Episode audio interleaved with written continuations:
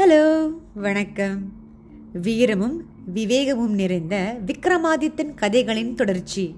எழுத்து உதயதீபன். இன்றைக்கு கதையின் தலைப்பு செல்வம் வேண்டாமா? ரெடியா தன் முயற்சியில் சற்றும் மனம் தளராத விக்ரமன் மீண்டும் முருங்கை மரத்தின் மீது ஏறி அது தொங்கும் உடலே கீழே வீழ்த்தினான்.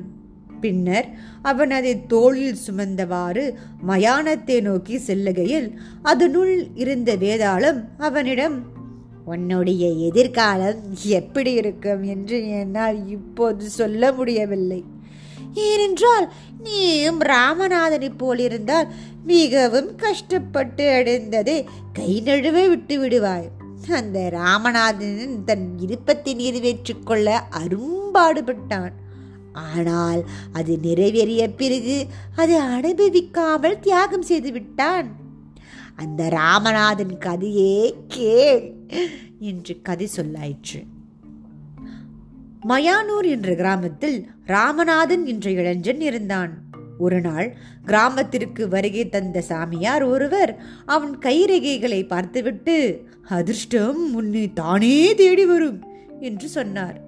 அதிலிருந்து ராமநாதன் வேலை செய்வதை விட்டுவிட்டு தான் பணக்காரனாவது பற்றியே எப்போதும் மணக்கோட்டை கட்ட ஆரம்பித்தான். ஒரு நாள் அவனை தேடி வந்த வாலிபன் ஒருவன் நான் சொல்லும் இடத்தில் நீ ஐந்து வருஷம் வேலை செய்தால் உனக்கு நிறைய செல்வம் கிடைக்கும் சம்மதமா?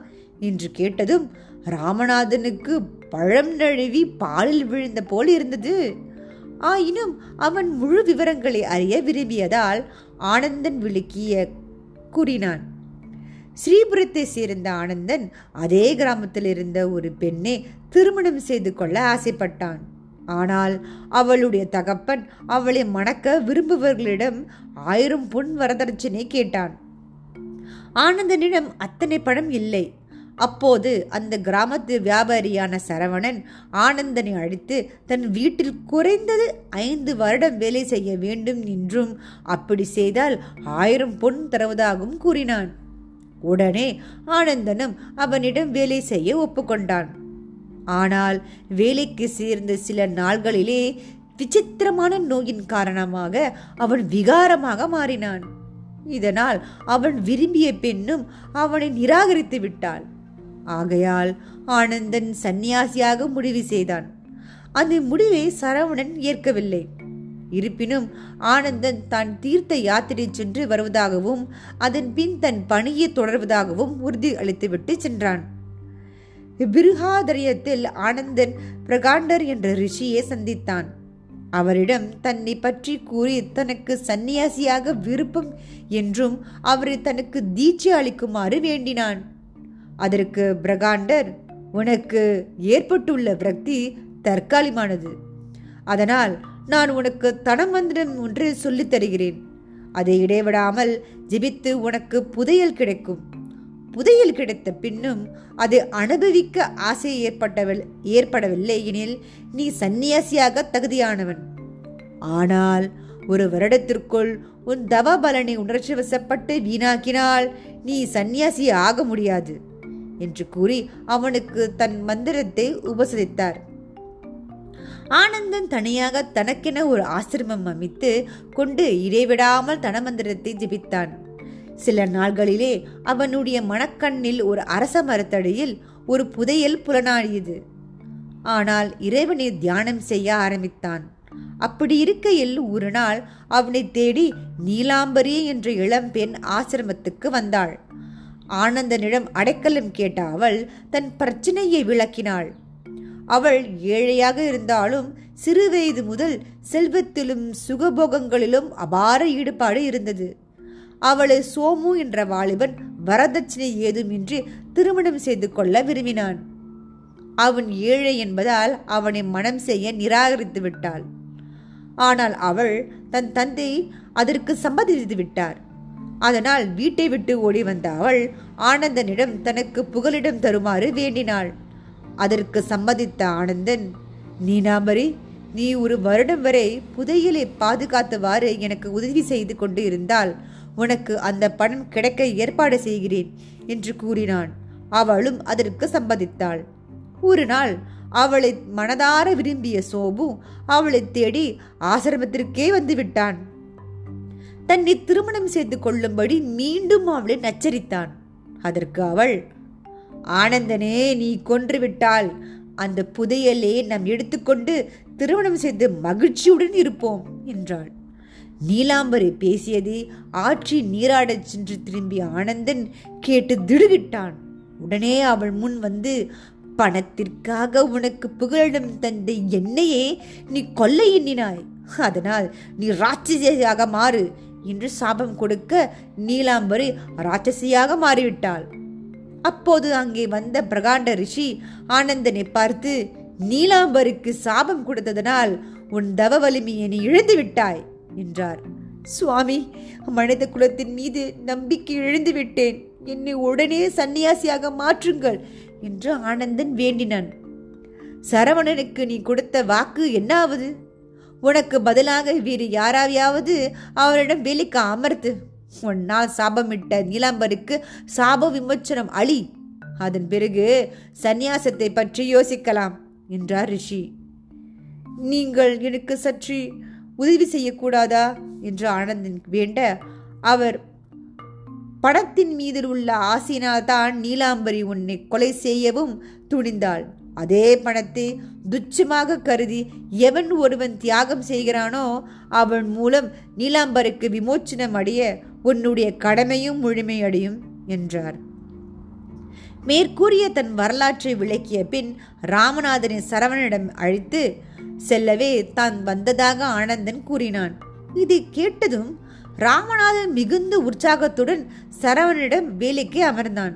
பிறகுதான் அவனுக்கு அந்த வீட்டில் வேலை செய்வது எத்தனை கடினம் என்று புரிந்தது. ஒரு நாள் எஜமானி இந்த கிராமத்தில் சந்திரா என்ற ஒரு சமயக்காரி ஒருத்தி இருக்கிறா. அவ மிக பிரமாதமாக சமைப்பாளா. அவளை எப்படியாவது இங்கே சமயம் செய்ய அழிச்சு வந்துடு முடியவில்லை உன்னை வேலையை விட்டு நீக்கிடுவேன் என்று பயமுறுத்தினாள். ஆனால் சந்திரா மறுத்து விட்டாள் ராமநாதன் விடாமல் ஐந்து வார்டுகளுக்கு பிறகு எனக்கு ஆயிரம் பொன் கிடைக்கும். அதை உன்னோடு பகிர்ந்து கொள்வேன். தயவு செஞ்சு எனக்கு உதவி செய் என்று கெஞ்சினான். அவனை கண்டு இரக்கமுற்ற சந்திரா ம் எனக்கு உன்னுடைய பணம் தேவையில்லை. உன்னுடைய நிலைமை பரிதாபமாக இருப்பதால உனக்கு உதவி செய்ய ஒத்துக்கிறேன் என்று கூறினாள். அவனுடன் சரவணன் வீட்டுக்கு வந்து சமையல் வேலை மட்டுமின்றி மற்ற எல்லா வீட்டு வேலைகளிலும் ராமநாதனின் தோளோடு தோல் நின்று உதவி செய்தாள். நாளடைவில் படத்தை பற்றியே அவன் கருத்து மாறியது. அவன் தன் வாழ்வில் சந்திராவை வாழ்க்கை துணைவியாக அடைந்தால் அதுவே பெரிய பொக்கிஷம் கிடைப்பது போல் என்று எண்ண ஆரம்பித்தான். ஐந்து ஆண்டுகள் சென்ற பிறகு அவன் ஆனந்தனை அடைந்து உன் பொருட்டு நான் அந்த வீட்டில் ஐந்து ஆண்டுகள் வேலை செய்து முடித்து விட்டேன் ஆனால் எனக்கு அந்த ஆயிரம் பொன் தேவையில்லை. அதை நீயே வைத்துக்கொள். என் வாழ்க்கையில் மிக பெரிய செல்வம் சந்திரா ஒருத்தையே என்று உணர்கிறேன் என்று ராமநாதன் கூறியதும் ஆனந்தன் ஆச்சரியப்பட்டான். அந்த சமயம் அங்கு வந்த பிரகாண்ட ரிஷி ராமநாதரை மனதார வாழ்த்தினார். நீலாம்பரியும் அக்கணத்திலேயே சாப விமோச்சனம் பெற்று சுய உருவத்தை பெற்றாள். இந்த இடத்தில் கதையை நிறுத்திய வேதாளம் விக்கிரமனிடம் மன்னா பணம் வேண்டும் என்று ராமநாதன் ஐந்து வருடம் சரவணன் வீட்டில் மிக கடுமையாக உழைத்த பின் கடைசியில் ஆயிரம் பொன் வேண்டாம் என்று தியாகம் செய்தது ஏன்? ஆனந்தன் ஒன்றுமே செய்யாமல் நீலாம்பருக்கு சாப விமோச்சனம் எப்படி கிடைத்தது? கடைசியில் பிரகாண்ட ரிஷி ராமநாதனை மனதார வாழ்த்தும் அளவிற்கு அவன் அப்படி என்ன செய்து விட்டான்? என்னுடைய சந்தேகங்களுக்கு விளக்கம் தெரிந்தும் நீ மௌனமாக இருந்தால் உன் தலை வெடித்து சுக்குநூறாகும் என்றது. அதற்கு விக்ரமன் ராமநாதனுக்கு பணத்தின் மீது மிகுந்த ஈடுபாடு இருந்தது உண்மைதான். ஆனால் சந்திராவை சந்தித்தது முதல் அவன் மனதில் மாறுதல் ஏற்படத் தொடங்கியது.